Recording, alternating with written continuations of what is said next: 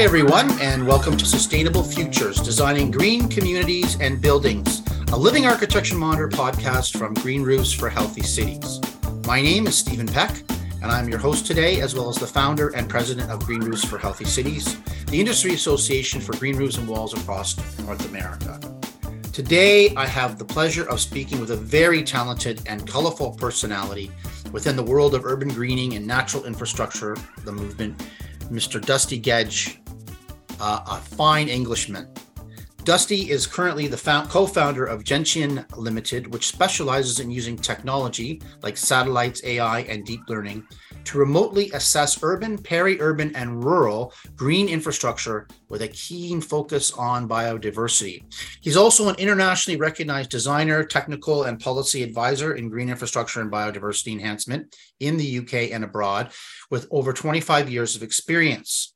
Published author, He's been instrumental in writing strategic reports on both green roofs and green infrastructure, the most recent of which was the new London Green Roof Report. He's also the president of the European Federation of Green Roof and Wall Associations, or the EFB, a role which he has held for 13 years and which has enabled him to use his talents and experience to have an impact on urban nature and climate resilience through the introduction of multifunctional green infrastructure. Through the Federation, he is actively involved at the European Union level on um, nature based solutions and biodiversity, especially in urban areas. In 2021, Dusty was appointed as the industry expert in residence to the prestigious Bartlett School of Architecture at University College London. And in 2022, he worked with the University College London looking at biodiversity, carbon neutrality, and biodiversity, just to make sure he gets it in there. Dusty, thank you so much for joining us. Thank you very much, uh, Stephen. And um, yeah, I'm. It's it's kind of funny. Twenty five years been doing this, but I do like to say to people that I'm just I'm just a, a bloke from Lewisham. you know, I've kind of I'm still just uh, you know a guy who got off the street and maybe made an impact about green roofs. You know. Hmm, that's a very humble start to this uh, interview for someone who is so accomplished. How'd you get started in all this? Uh, a bloke from Lewisham. Well, yeah, it's kind of you know I think you know Steve. If I come out to the states, I my second slide always involves a, a punk postcard. I, I, was a punk in 1988 for three days as a model, because uh, what happened was when I was a teenager, I'm, I'm a big naturalist, bird watcher. Uh, I was going to go off and study ecology and stuff, and then I started acting in theatre shows at school, and I was quite good at it. And so I ran off to the to the theatre instead, and ended up becoming a a, a professional actor. And my second job was actually as a circus performer. In, and I nearly got invited to join Circus Center, which is actually based out of Montreal, if I remember rightly. Um, but the reason why I got involved in Green Roofs is I'd sort of also did a lot of community theatre, and I set up this workshop to try and take get kids to encourage some of the kids who weren't going to school back into to go to school using circus. And a guy who ran that um, the project, they had an ecology project and they wanted a local bird watcher to as a professional. And um, he knew I was a bird watcher, so I got a job as this professional bird watcher. And I found a rare bird that likes what we call in the UK post-industrial landscapes. It's called the black redstart. And all the places where it lived were going to be built on. So we had this mad idea. Why don't we just shove it all on the roof? And that's kind of how I got into Green Roofs. And um, just to finalize that, I'm just kind of, I was kind of like an environmental activist, but all the engineers, all the clever people were telling us we couldn't do it. So I ended up going to Europe to find out, well, basically go to Europe to find out, to make myself know more than all the experts. Mm. So I became this kind of UK expert out of necessity, not out of uh, the fact that it was um, it was a calling as a as a, a, a built environment professional. So your love of nature is something that you had growing up. Then you said you were a bird watcher before you even considered going to theater. It's a, uh, is that because of how did that come about? I often wonder how people became. Well, I, I don't, I don't, I think it must be just within my DNA. And my mother always says to me that I fell out of my baby chair when I was one and a half chasing a robin, and I was never the same since. And, she does actually say that, you know. but uh, ever since I can remember, I've always wanted to go out in nature and watch birds. I, as long as I can remember, it's just part of who I am. You know. Right, right. Well, that is uh, that's a fantastic uh, story. Um, you know, um, you said that the brown roofs. You mentioned brown roofs, uh, trying to recreate the habitat for the black redstart. You've also said it's one of your biggest mistakes trying to promote brown roofs, and I think you managed to write it into some policy work in London as well. What, why is it your biggest mistake? Well, you know, the, the thing is, we were all, you know, there's about five or six of us. There's a whole group of us ecologists. We want to put what we call brownfield habitat, which in a UK context is different from the North American because brownfield habitat is not no, not always contaminated. And we liked the idea of all this crushed brick and concrete on a roof. And I hadn't been to Europe by then. And we were so successful with this bird because it was protected and this brown roof idea, it got set in policy. And we were really successful. But we didn't really know about growing medium. And, you know, on the continent, we have these brick based, you know, uh, growing medium. They're aggregates, they're a soil, but there's a lot of aggregate in them. But concrete on a roof is not good because it doesn't hold any water. So, so the plants really struggle. But even to this day now, with my sort of elevated reputation, you know, people come, come up to me and say, "Oh, well, Dusty, you you don't know about this. You don't know about brown roofs." And I kind of sit down and go, like, I was one of the guys who kind of invented the term. I think I know a lot about them, but you know, you know. So I always say, you know, be careful what you wish until you really know that it's technically correct. But we were, you know, we were environmental activists trying to do stuff for a bird, and we made some mistakes. And I think it's always good to put your hands up if you make mistakes. Mm-hmm. In some in some cases, some of the most amazing biodiversity in urban areas are actually found in old industrial abandoned sites. You know, that's where we get a lot of uh, species diversity now. Yeah, I think um, I think you know it's always careful to compare to you know Canada or United States of America because you've got such huge amounts of wilderness. But I think certainly when I've been over there talking to people who do stuff around New York and places, those those kind of sites are important. And at the time, sort of about 2004, so we're about seven years into my life, there was a famous newspaper article which um, used to be an old oil refinery back in the 70s that never got built because completed because of the oil crisis. And it's recognized as the Amazon jungle for insects in the United Kingdom. That's what the article was saying, because there was more rare species on this old oil refinery than you would find out in the wider countryside. So it's a bit of a conflict with our idea of this wonderful cultural landscape, you know, the prairies of, you know, Alberta. But actually, um, you know, sometimes these brownfield sites are, are really much, much better, you know.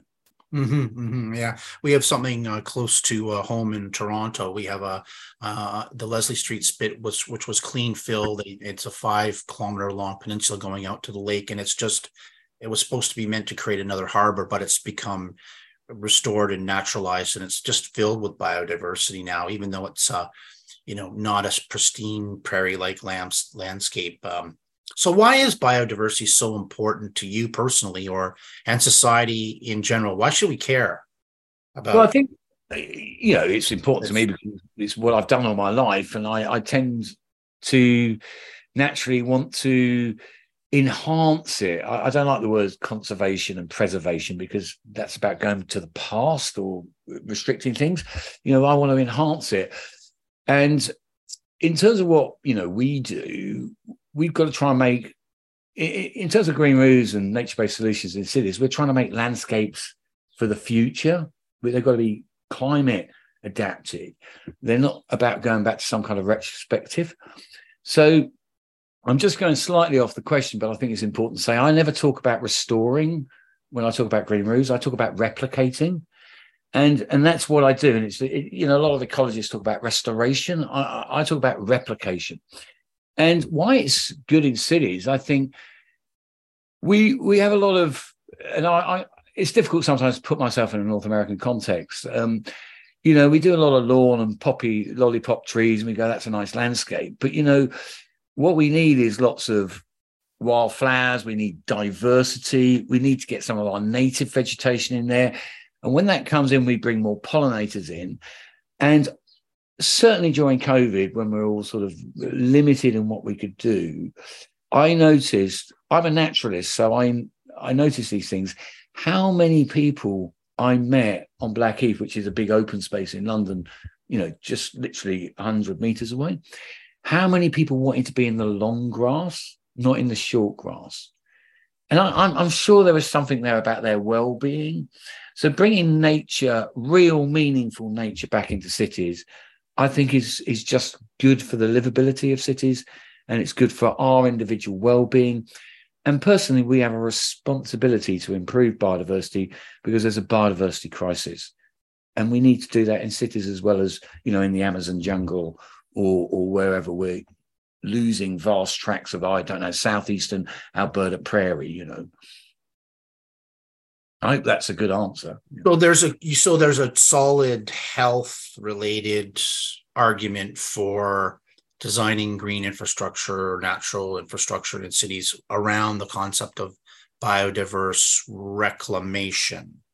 Replication, yeah. Replication. Yeah. I mean, certainly what I do is more about real wildness and it's less about aesthetics. But I did an interesting project last year where, you know, I had to kind of do like a, what we call a semi-intensive green roof, which, uh, you know, for the viewers is more of a kind of roof garden.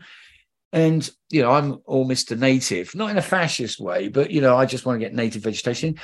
But I, uh, I know of a roof where this guy puts these mad, you know, Mexican and Canary Island aloes and agaves up on his roof. And I just love it. So I, I designed this roof with all these kind of exotic, you know, big succulents and something called curry plant and some other non-natives, asphodel. But underneath it, I planted all the native wildflowers that we call what we call the London Living Roofs mix. And it was kind of fun because I'm not a garden designer, and a lot of garden designers come up to me and said, well, that's a really cool roof. And I kind of going, well, maybe I should be a garden designer, but I, you know, I don't want to be a garden designer. That's just, it's yeah. just not what I do.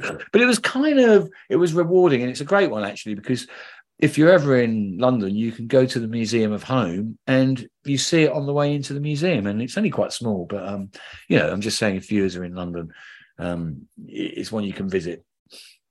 So I hope, yeah, I think I think we can combine those things. I I'm Mr. Native, but I think you can combine exotic and native, and that'll come up when we talk about uh, the most recent legislation, which is going to affect green roofs um, mm-hmm. towards the end.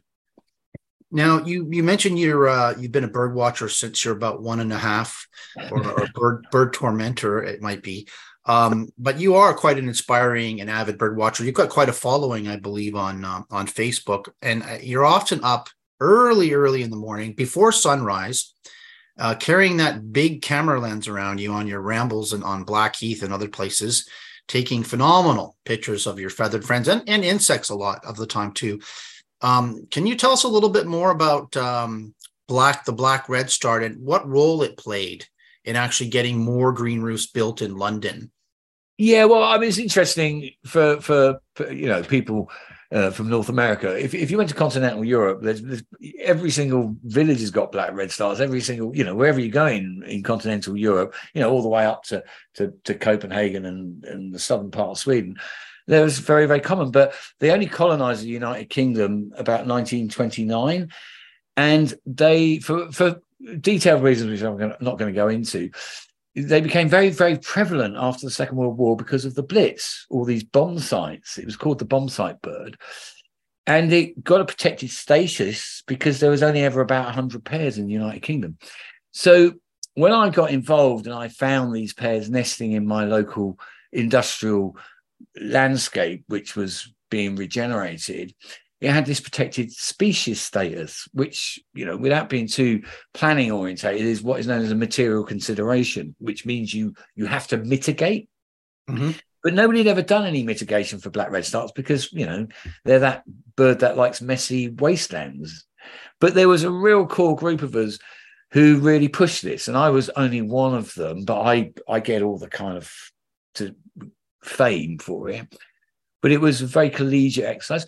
And it was at the time there was a lot of urban renewal going on in London. So it was one of those things ecologists and nature people could could latch onto to try and have some impact.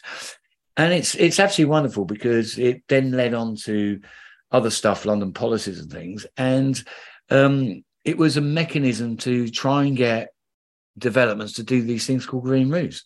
And um, they've never really been done except on sort of environmental centres or, you know, fluffy hippie places or whatever. They're now on apartment blocks and, you know, condominiums and, you know, financial banks and whatever, you know. And the Black Redstart is there doing its stuff. I was filming one a couple of weeks ago. But, you know, it's one of the birds, but, you know, it's had an impact on other birds, which is actually quite moving. That is uh, that's great. We'll be back in just a second to learn more about the greening of London with Dusty Gedge. In 2023, Green Roofs for Healthy Cities is taking our smaller scale Greater Green Conference on the road, featuring a strong focus on local design and policy considerations and addressing regional priorities through practical solutions. The next stop on our tour will be in Grand Rapids, Michigan at Grand Valley State University on August 9th and 10th. Join local designers, policymakers, and innovators for expert presentations, tours, networking, and a trade show. The event is approved for seven continuing education credits, and registration starts at only $125. This event will also feature a reception, tour, and award ceremony at the John Ball Zoo for its achievement of a platinum certification through the Living Architecture Performance Tool, along with opening remarks from Grand Rapids Mayor Rosalind Bliss. Special thanks to our sponsors at Live Roof and Live Wall, Green Infrastructure Foundation, Inhabitect, and Permaloc for their support of this event. For more information, visit us at greatergreenconference.org, and we hope to see you there. We're back with Dusty Gedge, president of the European Green Roof Association, talking about biodiversity and green roofs and green infrastructure in general. What policies, uh, Dusty, have you been able to advocate for that support green roofs in London? Maybe you could tell us a little bit more, uh, get into a little bit more detail. You were mentioning that black redstarts were protected, therefore they had to mitigate, but someone had to somehow make the connection between the green roof and the mitigation. Yeah, well, so what happened was we got quite successful with the black redstart, and I had gone out to Europe and you know become a bit of a you know, to be fair, a bit of an expert. Um, and we had in 2000 we'd set, we the London had set up this thing called the Greater London Authority, which was actually is quite unique. And it's not because I'm a Londoner; it's unique. It was a it's a strategic body set up for the 21st century, which is you know quite unique in the world. And it has a thing called the London Plan. And so what I did from about 2002 is I, with the green roof industry, we started to campaign to try and get a green roof policy. And it really was a campaign and it had a lot of support from the officers, you know, the city officers and the local neighborhood officers. You know, we call them the London boroughs. And eventually in 2006, I, with a couple of colleagues, wrote a technical report to support a living roofs and walls policy. And finally in 2008, that was enacted. And very, very briefly, uh, it's what is known as an expectation, an expectation that any major new development in London, you know, should have green roofs. And just so you know, because I know there's mandatory requirements um, elsewhere, probably around the world, you know, people can get quite draconian. Um, we're a bit sort of like Germany in a way that we we try not to do mandatory. And expectation is, you know, the mayor expects, which means the onus is on the developer to say why they can't, which really in, in effect means they always have green roofs. So that was the major policy process. But just to quickly update people, um, in in uh, I can't remember where it's published because there were so many goings on because of COVID, but we don't now have a green roofs policy. We have what is known as, known as an urban greening factor policy, and people say to me, "Oh, well, your green roof policy gone?" I go like, "Well, no, because it's part of the urban greening factor policy, and it's it's really the same. And the only way you're going to make a development in inner London uh, to meet the urban greening factor is, is if you've got a green roof, and and so it's still growing, and and that policy has had a massive impact on the uptake of green roofs in London. Massive. So when you say urban greening factor, what what exactly do you mean by that? Well, you know, like uh, if I remember rightly, you know, you got the green area factor in Seattle, you got the green area ratio in Washington. I know in Malmo it's a it's a green area factor. In Berlin, it's the biotope area factor, which was the first one. So it's the same as those, and it's it's basically a, a, a development in a specific part of London, depending if it's peri-urban or urban, needs to get a certain green space score to be able to go ahead. So it's about making sure that there's the right amount of soil of veg- the right amount of soil and vegetation on mm-hmm. every new development. So it's up the scale. And if I may just quickly go back to 2004 when we were doing this campaign, you know, I hate to bring it up, but you know, all around the globe, you know, nobody talks about climate change until 2004 at a governmental level. And the London was actually quite forthright about it wanted to to adapt to climate change. So green roofs were part of that strategy, and it's only one small part. They've got lots of other strategies, but greening is a significant part of how London wants to um, adapt London to climate change, like Berlin, like you know what Melbourne is doing down in Australia. You know, I got colleagues in Auckland, New Zealand, looking at that, and I know they're doing it in in cities like Singapore. So you know, this is this is not unique to London, but London's done its way, and you know, hats off to everybody. And if you haven't got one, you should. You know. So if we're re- if you're putting a new building up in in London, then you have to have uh have a certain area of space around the building or on the grounds that meet this factor that you're talking about. Yeah, yeah, and it's it it it, it it's a it's a planning tool to allow landscape architects to make sure that the development meets a certain score, so there's enough green space there, and it, it's a reasonable process. You know, mm-hmm. it's very English to be reasonable. No, no, it says it expects you to do it, but now if you don't put the green roof up, you won't meet the score, so we're not going to let you carry on. Oh, so, oh, so it is a hard mandate now.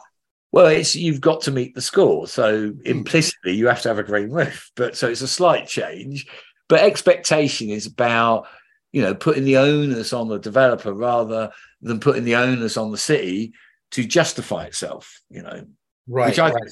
I, I, think that's a better process rather than going, you must do this, else I'm going to come and beat you up. Yeah. You know, mm-hmm, mm-hmm, mm-hmm. it's less aggressive, you know. Yes. Yes. It's very mannerly, I would say. We're very polite in England. so hey, sometimes you and I get into it once in a while about who's the who has the most green roofs. So I had to have have a question here to ask you, Dusty, about how are you doing on your green roof implementation? You know, relative to other jurisdictions in the world, and there are different ways of measuring who's got the most greenery as well. Um, any thoughts on that? Yeah, well, I can say now in terms of total area, we went from about 2,000, uh, 200,000 square meters in uh, 2010 to uh, about 1.5 by 2017. There's about 17% increase every year. Um, I know this because I've mapped them all individually, which we might get onto my uh, remote sensing. Um, and I mapped them because I wanted to demonstrate personally how effective the, the bloody policy was, if I if I may say, because nobody else was willing to do it. But um, you know, when we talk about 2.5 million square meters, you might then find that you know, X city's got you know, you know, two times the amount, but X city might be three times the size of London. So total area is not the best way to measure it, in my view. So my federation is sort of in line. It's it's out of favour these days. It's in line with, I think it was the World Health Organization that said that every urban citizen should have 10 meters squared of green space per per citizen. So my federation, um, and it came out a few German universities, were starting to measure green space in terms of area per citizen. So we've we I did this report in 2019 I had data for London for 2017, but somebody from a university in Germany had gone around all these different jurisdictions and asked them about their area and then took their population and gave gave some figures. So according to the report that I wrote and according to this German academic, Basel in Switzerland has 5.6 meters squared of uh, green roofs per citizen, followed by Stuttgart and then followed by Linz. And London at that time only had 0.19 meters squared per citizen. And I just did a calculation this morning working on data that I collected for 2020. In 2022, I think what I said was we should be about 0.47. So we've got a long way to go to catch up with big Berlin or Stuttgart or Basel.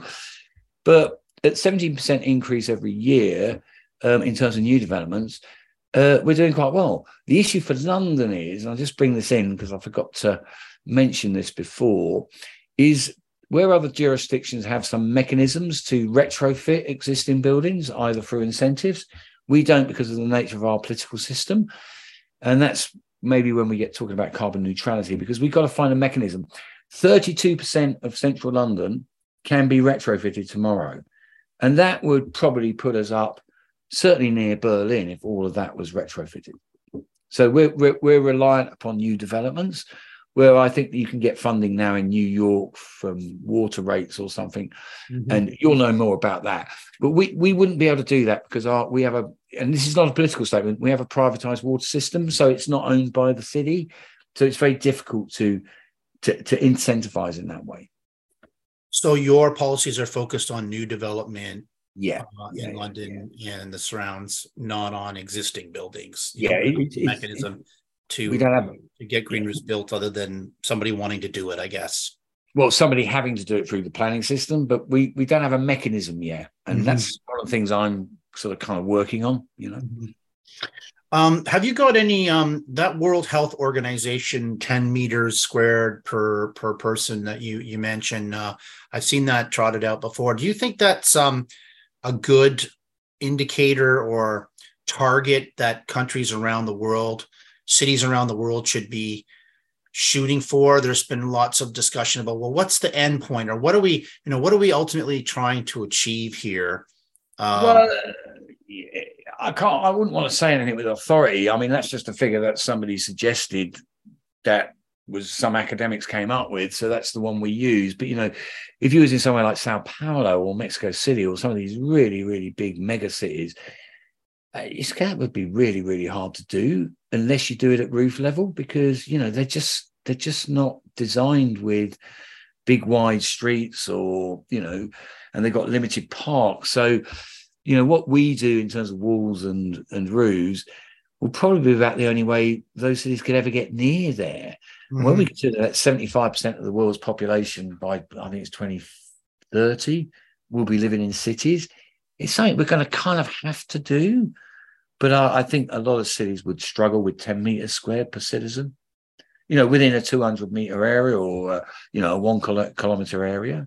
Yes, yes. You know, yeah, I've been in Sao Paulo. You know, it's going to be really difficult in somewhere like Sao Paulo to to meet something of of that height. You know, but I think it's good to have a target. Do you know what I mean? I think it's good to have a target. Yeah, and in some in some cities, it seems like it's actually try to trying to stop the the destruction of existing green spaces, not even adding to it. It's just trying to halt it in the face of you know in migration and population growth. Yeah, and you know, I mean, we're where we're at in our life, Stephen. But you know, we've got to be, we've got to in our you know maturity is trying to convey to people that you know for our our sons and daughters and our great grandchildren, you know, if we don't start to make this transition to greener cities, it's not going to be very nice for them because it's already getting too hot in London. You know, it's just a reality. And that's not, you know, all the climate change deniers can say whatever they like. That's not a political statement. It's just a reality. You know, when London nearly hit 40 degrees C, you know, centigrade last year, London is not designed for 40, 40 degrees C. And we're likely to be getting that annually. It was nearly 32 the other day in June. I mean, if I may on that one, like when I go to Vienna, which is where my federation is based, Vienna is an urban heat island strategy because it really is getting like five or six days where it's hitting 40 and above. You know, it's just that's hard on people. That's hard on people. Mm-hmm. It's hard on plants too. Yeah, and it's hard on plants. It's on. It's it does all kinds of negative things. Uh, yeah energy consumption, air quality, water resources, human health and well-being. Uh, yeah, the, the, actual animals that live there. Uh, yeah, this hotter and hotter is uh, definitely not in the something we yeah. want future generations to have to deal with. And I always like to be open, and and you know, I'm I like to think I'm quite fun, but you know, you know, when we sit back and think about things like that, you know, we've got a moral responsibility, and sometimes I think we have to be able to say that in in in the right way to try and move things forward. And I think that's what you, my colleagues, our colleagues all around the world are, are trying to do. And mm-hmm. you know, pat ourselves on the back. You know, mm-hmm. all of us. You know. Yeah, we don't use any moral arguments uh, or intergenerational equity arguments, if you will. We don't usually bring those out when we're talking about urban greening. Um, no. But you're absolutely right. That's uh, that's certainly part of uh, part of the the argument. Um, so uh, just to get off green roofs for for a second, what what other opportunities? I mean, yes, land is at a premium in many states around the world, but are there other sort of what comes to mind in terms of other opportunities to improve biodiversity and all the obviously benefits that come with that? Um, well, uh, there's several ways. I mean, obviously, we deal with natural systems, nature-based solutions. So, you know, even I climb down from the roof sometimes and get involved in things like rain gardens, you know, inspired by the great work of Tom Liptan over in Portland, Oregon. You know, and you know, I've seen a lot more rain gardens coming into um, into our streets um, all around the UK. I was at a seaside town the other day, and there were these um, these these rain gardens there. And rain gardens store rainwater, but you know they can be planted in a, a mix of native and non-native and deliver for biodiversity.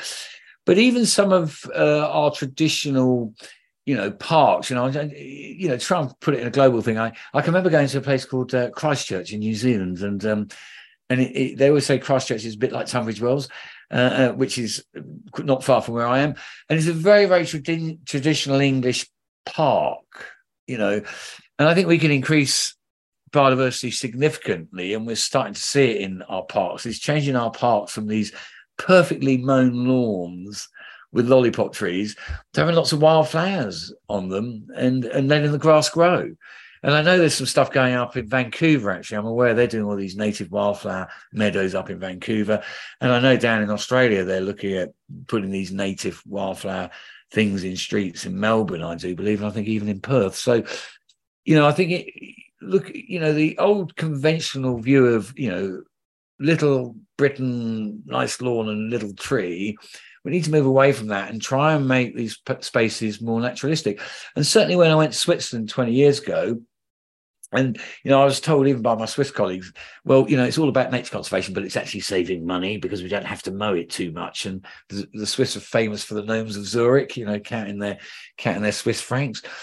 And you know, their parks used to nearly, you know, all their parks all summer, only about a fifth of it is mown, so people can sit down on it they're saving the city a lot of money, but actually it's really good for biodiversity. I just a little joke for my Swiss colleagues because they, you know, I, I go there a lot and they're very good friends of mine, but it was them who said that, not me. Yeah. Yes, yes. You'll you'll hear about that later, I'm sure.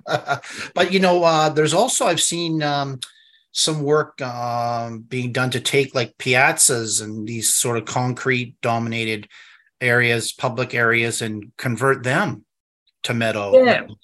which is yeah. Yeah, I, I've been involved in a few projects where you kind of almost like you know, don't get me wrong, it's not actually, but you kind of create a kind of green roof, which is on slight wheels, so that actually they can wheel it in in the summer when it looks really nice, and then in the winter they can wheel it away. And it's in the summertime that we really need that. Um, and a few of those hopefully will go ahead. So you know, sometimes you've got these big piazzas where it's useful to have completely open grey space, but you could have these sort of mobile areas of biodiversity and greening that can be removed when the piazza needs to have access to lots of people. So, you know, I'm just bringing that up because often people say, oh, well, we need a big piazza, you know, once every year for the, you know, the, I don't know, the Buffalo Run or whatever it is. So it, does, it doesn't running really, of the bulls, the running of the bulls, the running of the bulls in, in somewhere in, in northern Spain. But, you know, what we tend to do, and it's very, it's actually very, very Anglo Saxon, um, is we tend to go, oh, no, there's a problem there. You can't do that. You go like, no, no, no. There's a challenge there. How could we do it? And I've noticed this. This is sort of kind of Protestant. No challenge. We're going to sit down and you know push that one somewhere else. You know, I mean, you're nodding, Steve. You know, Stephen. You know, because you know. But you know, I think we've got to turn as much hard standing as we can into green space. And I've noticed a lot, a lot of parking spaces are now having pocket parks put in them, mm-hmm. you know, and they can be moved. And so I think there's sort of dynamic ways we can do these things. And I, but I do think when we link biodiversity, well-being, more green space, also to sustainable urban drainage and cooling, that's when we're being clever. If a sustainable urban drainage thing is only about storing rainwater, we're not being clever. Yeah, you, you've got to use the the the rainwater stormwater management as a leverage point in the system to get all these other benefits in addition yeah. to stormwater. Yeah. And there's there's a lot. Believe me, there's a lot of countries which are much much further down the line than we are in the United Kingdom on this because of the way our legislation has worked. But we're just we're catching up. Mm-hmm. But I mm-hmm. think it's exciting times, and you know, big drive for nature-based solutions from the European Union. It, it's starting to have. We're filtering this up, and you know, hats off to you know, my good friend Tom Liptan for all the amazing stuff he's done in Portland, which mm-hmm. is groundbreaking. It's nice to celebrate other people in a podcast. You know what I mean? Absolutely. No, Tom's one of the uh, early adopters and one of the gentle giants uh, within the whole green roof global movement. Um, just coming back to green roofs now for a second, you know, as the president of the European Green Roof Association, I noticed recently, you know, last couple of years, you've been promoting this idea of biosolar uh, roofs or solar green roof combinations. Can you tell us what that is, why it's important, and you know why we need more of this kind of stuff in our cities? Yeah, well, I mean, I've I've been doing a lot of being invited out to Europe a lot to talk at a lot of conferences over the last five or six years. But my federation was involved in a project about twelve years ago, um, to promote training for biosolar. So let's get technical now, but very simply technical. A biosolar roof is a solar mounted system on a green roof, which is integrated into the green roof. A solar green roof is where a solar mounting system is just put on top of a, um, a green roof, which generally tends to be a Sedum blanket. Why they're called biosolar, it's again the Swiss, the great innovators in green roofs is a biosolar roof delivers solar renewable energy and biodiversity. If it's just a Sedum blanket roof, it's not delivering biodiversity in the context of Switzerland or in London. And one of the advantages of solar panels when they're integrated into a green roof system is they create wind and sunshade and they're the two dryers on a green roof. So generally, if you've got a north-south facing array, which is an array, by the way, uh, listeners, is is is a, a, number of solar panels. You know, it's the, the whole system. Behind the solar panels, you get really, really better, taller vegetation because it's in sunshade and it's in windshade. And certainly, one of the ones uh, I've recently been involved in designing about six years ago there's a quite a rare butterfly in London. Technically, it's called the small blue butterfly, and uh, I managed to record it on this biosolar roof because its food plant is thriving behind the solar panels. And um, I suspect it's all over London. It's just nobody's nobody's finding it because they don't go up on the green roofs. So that's what they are. But the great thing is, um, vegetation and soil research in Germany and recent research in Switzerland, uh, um, down in Sydney, has shown that the cooling effect of the vegetation and soil on the panels actually increases their efficiency by about, you know, it varies between about two and four percent. And generally, it needs that during the hottest periods of the year because that's when the panels can, the temperature increases. So actually combining the two is actually really good in terms of efficiency. But in terms of, you know, the amount of energy you can produce from one roof, you have to make a compromise currently, unless you're in Switzerland, because you've got to have a meter, at least a meter really, between the panels. So you can't pack the panels in. Now, I'll just finish up on this because the Swiss are some of the most innovative people I've ever met in my life. And there's a new system which has been uh, designed in Switzerland. And actually, there's another system similar to it in Norway, which is actually called a bifacial system. So it's vertical panels that stand upright and make a lot of energy in the morning and make a lot of energy in the afternoon. And what they then do is they have a few other what they call butterfly panels to fill up the gap, you know, around midday to get the energy. Now, the reason why these are really interesting because 100% of the green roof is exposed for biodiversity and vegetation, and actually you can get more panels in. And also because it snows in Switzerland, the panels are really good at reflective light. So when it's snowing and the roofs are covered in snow, they produce a lot of electricity in the winter when you have a big sunny alpine day. And when they realized that, they started to look at using a white growing medium to get reflectivity, and they could increase the efficiency by 10%. Now, I don't know if that's too technical for the wow. viewers, but I just thought I'd get there because it's just, just really brilliant. And I've got, I promised some European groups, official groups, that I'm going to do a, a series of three videos on biosolar roofs, technical, but also open to the public, that goes into this detail because I think it's one of the things that the green roof industry, the solar industry, that's the solar energy industry, but also the solar thermal industry, which use a lot of pipes, which there's a really interesting synergy there, that we as an industry need to come together and innovate because we've not been doing it. No. Because I once went on, if I may finish this, sorry to get on a bit of a thing here. One of the roofs that I installed, I went up there on a January day. In London, we get really a lot of condensation in the winter. And I calculated off the back of a napkin, each panel in the morning was producing three liters of water. And if you're on a coastal, even if you're in the coastal Mediterranean, in the summertime, you've got a, a moist breeze blowing in. How much how much water is a solar panel on a green roof going to produce? Get your thinking there. It depends on the amount of humidity, I suppose, and how how big the panels are, and yeah, know, yeah. But if you're a bunch of factors there. No, but if you've got a sea breeze, because I know even in Mallorca there's a green roof that never gets irrigated because it's irrigated by the sea breeze in the morning, even sure. in the middle of August. Sure. So we need to start thinking about innovating. So the giant sequoia trees and other uh, ever giant evergreens in California actually use their needles to capture moisture from sea breezes. That's where they get the bulk of their uh, yeah. their water. They don't get it from the ground; they capture it from the air and they bring it down. Yeah, and these, these these advertising boards in Peru, which make drinking water, you know, because it comes in off the sea, makes drinking water, you know. Mm-hmm.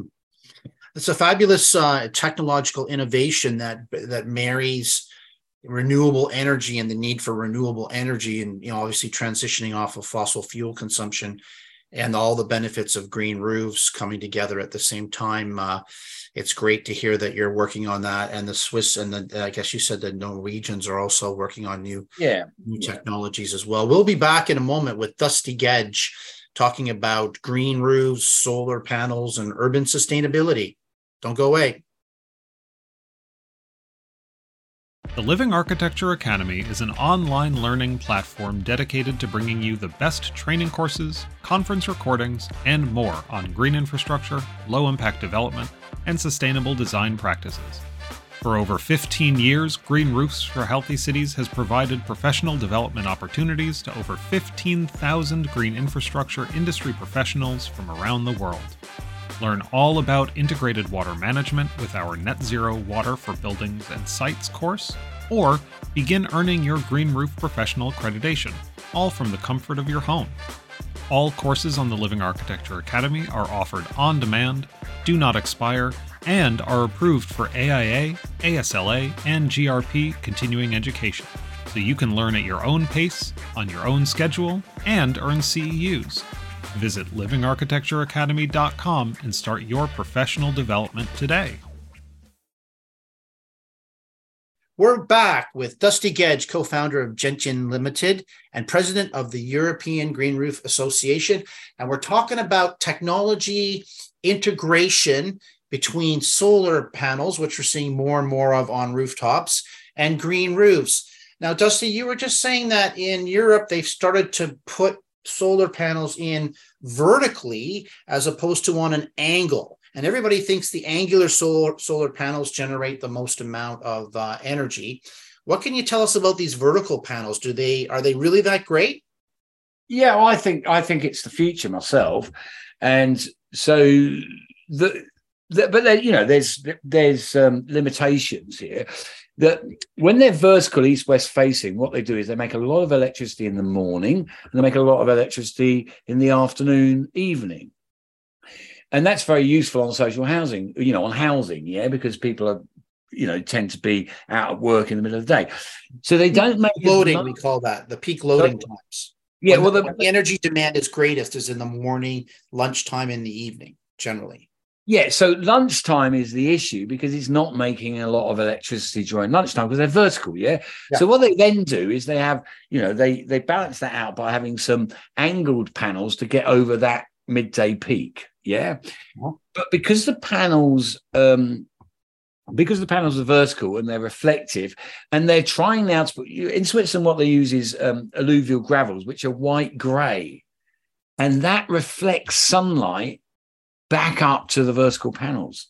So you're not only just getting the sunlight, you're getting the reflected light that, and this has been researched by the Hochschule Wädenswil, Dr. Stefan Brenneisen and his team, is showing that sometimes they're getting up to 10% increase. So it's been, you can just Google bifacial um, Hochschule Wädenswil, and there's the research, it stays in front of you. Wow, there's a lot of innovation still going on with when it comes to green roofs and other technologies, I guess. Yeah, I think we could be doing a lot more, if I may say, Stephen. And it's the industries coming together. But the trouble is, often the industries are out there just trying to sell what they want to sell, and not we're not doing this kind of transdisciplinary conversations. Mm, everybody's in their box, even in the industry. Yeah, I think so. Yeah. Um, tell us a little bit about this other bird. Uh, coming back to biodiversity again, tell us about this other bird, the linnet, that you've uh, you've been focusing your your efforts on.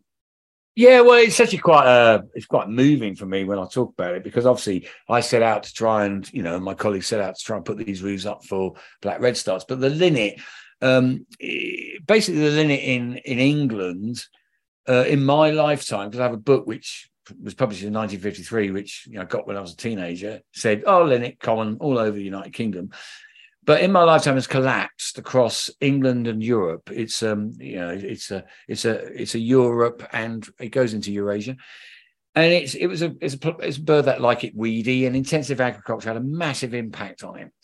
And certainly 20 years ago, when I was being a professional bird watcher, we did find some some pairs locally, and it, it quite likes brownfield sites. There are now I go up on some green roofs nearby, you know, in London, and I see flocks of 40 50, 60. And certainly locally, where I did do bird surveys, I think there's now more linnets than there were 20 years ago because of the green roofs. And I actually, when I stand up in public, I say that, you know, sometimes I actually get a bit tearful because it's quite moving. You know, it's quite moving that something that's collapsed in my life. Whoops, I've had a bit of an impact on savior of the linnet. What special that? That is. Yeah. Could be a lot more of those types of things uh, as we continue expanding green roofs and biodiversity and designing for them for that. Well, congratulations to you. You should be proud of that um, accomplishment. Um, yeah. The, yeah. the robins, the robins will forgive you for your earlier transgressions. Look, Dusty, I mean, there's some other amazing stuff going on. I think we should share with people. Uh, in addition, uh, that has to do with some of the new policy developments. Recently, the UK passed legislation that requires developers to not only replace the area of biodiversity they are disrupting through their development, but to actually increase the overall amount of biodiversity in that particular area.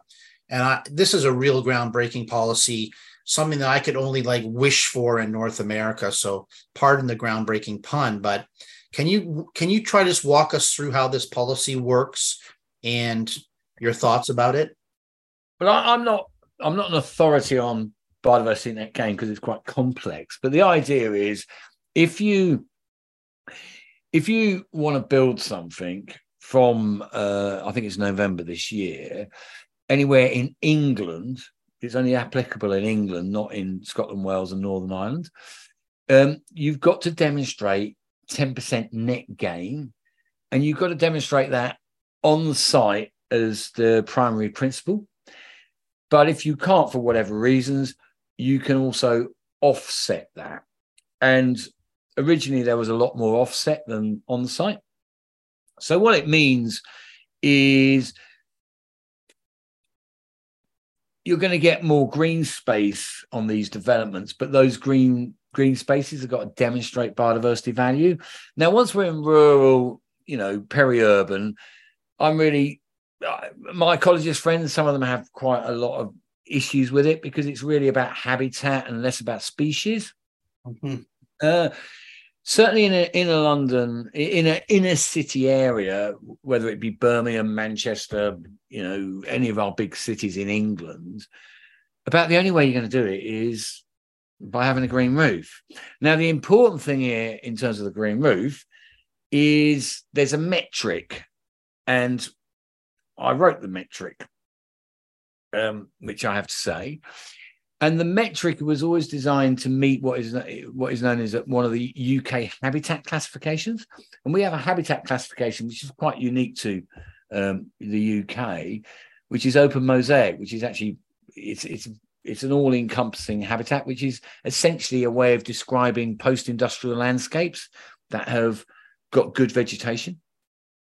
So it means you're going to have to put up what is known as a biodiverse green roof now. So you know a monoc, you know, not a monoculture, but a Sedum blanket or wildflower turf will not constitute um, open mosaic habitat. And um, that's going to be a challenge for the green roofing industry because, you know, generally the architects want that approach. And one of the things it's going to do is it's actually probably going to improve um, the amount of green roofs that are delivered, you know, to, to provide meaningful biodiversity. But what's also really important is the developer has to monitor for five years and demonstrate for five years that they've delivered their net gain. And also, and this won't, don't think this will really actually apply to green moves, is, you know, in the wider landscape, they've got to, they, and how they do this, I don't know, Stephen, but technically they've got to monitor it up for up to 30 years and in 30 years' time, if they can't demonstrate the biodiversity net gain, there's they're penalised. Now, in a UK context, that's the only penalised uh, monitoring and penalising system that I know of in terms of uh, planning. That, that's uh, that is really tremendous. Um, and, and, if if if I may, if I sorry to override you, Steve. What what is interesting about it, and you know, again, it it's an English thing. We're the first one to do it technically in a planning system. But already, I know Norway have come over. I've had people from Belgium, from the Confederation of Construction Industries, come over. We did a tour with them about biodiversity net gain. I know Colombia's been talking to the UK government about this. there's quite a lot of countries talking and wanting to see how it how it works out. Um, so it, it is quite interesting.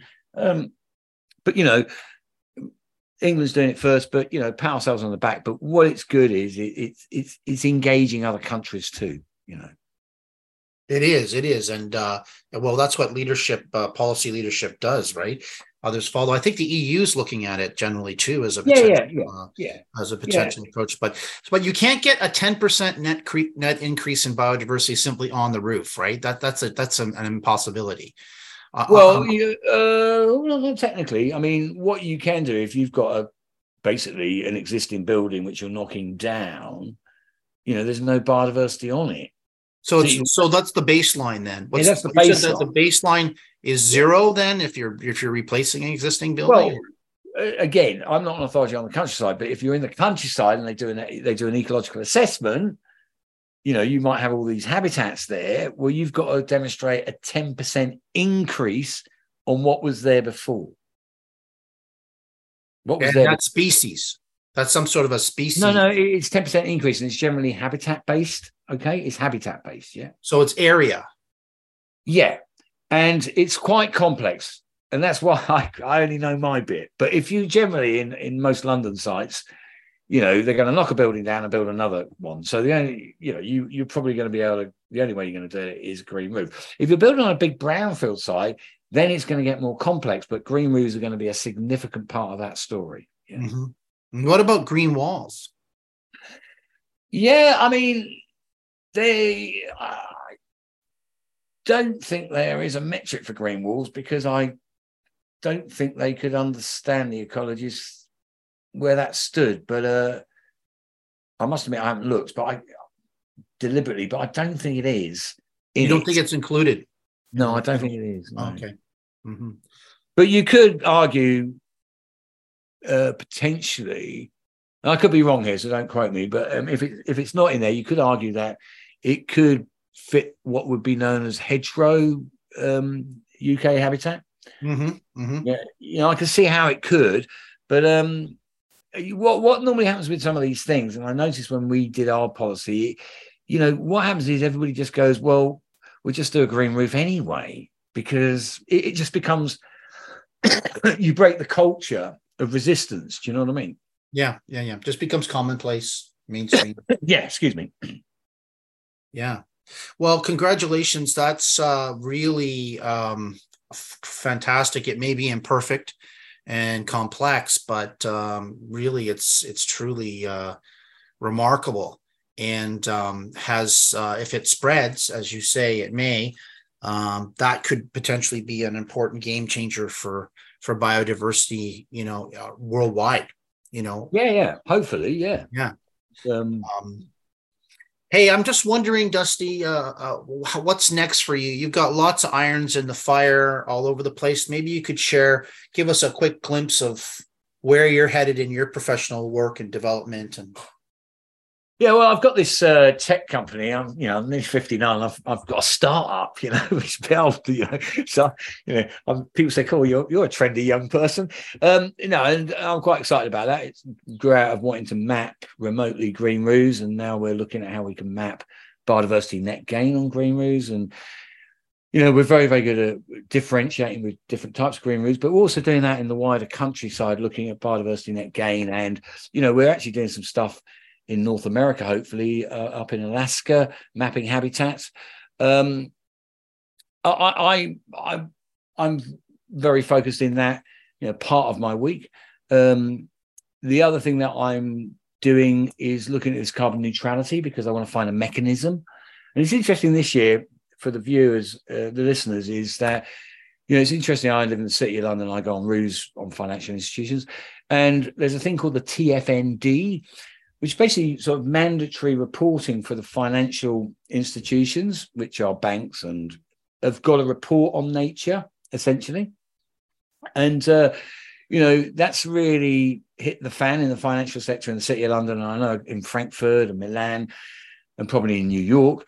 Uh, so Green Roofs have got a story to tell you there. And if you could tie getting retrofit on central London on the financial institutions and connect it to delivering carbon neutral green roofs, does that provide a mechanism that in in terms of uh, environmental sustainability goals reporting means a, a bank might go, well, I'm going to retrofit a carbon neutral green roof for biodiversity because I can report on it.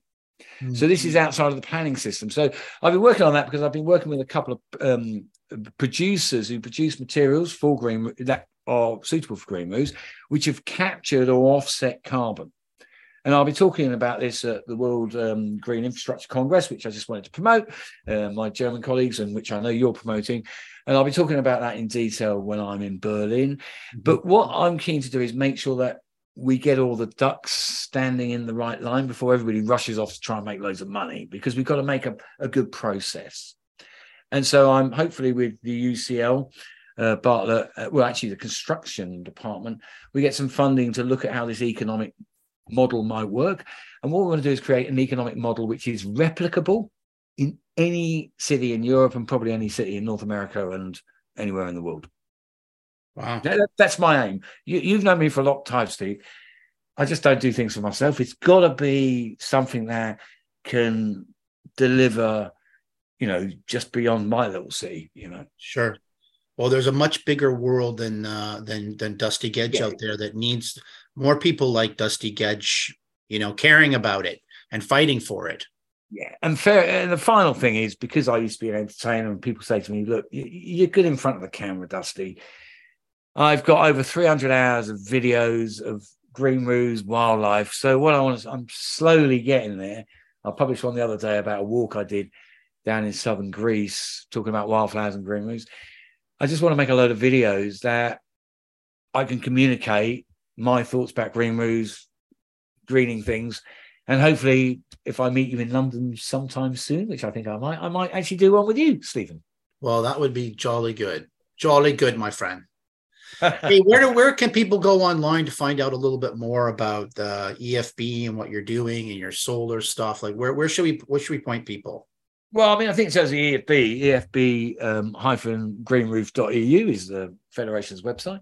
Um, hopefully, some of these videos will be done in association with them. Uh, it, don't get me wrong here. I've got such a unique name.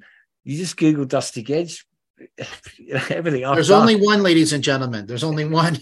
I, I, don't mean that arrogantly, but actually, you know, people say to me, "How can I find you?" I said, "I just Google my name and." You'll find somewhere to get in touch with me. I mean, really, I mean, I mean, all the reports you, in terms of reports and stuff, you just go London Green Roof reports, and they come up. But I can mm. send you some links which you can share with people. But my YouTube channel is Dusty Gedge, and I've got quite a few green roof videos on there already, and some quite interesting ones about urban biodiversity. But I want to do more, and the more more people watch it, the more people share it, the more we can communicate. So my ego's good, but we get the stories out. Great.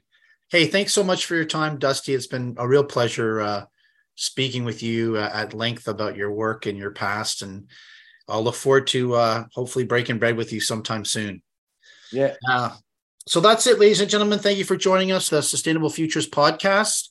With me today has been Dusty Gedge, who's the co-founder of a new company called Gentian Limited. Even at the tender age of 59, he's out there at it, uh, as well as the uh, president of the European Federation of, um, of Green Roof Associations, and he's been doing remarkable work uh, using the rooftops to do all kinds of fantastic thing and things and and including um, supporting biodiversity and some of his favorites the feathered friends out there that we have our birds. So thanks for joining us and uh, we'll see you uh, in the coming editions. Thank you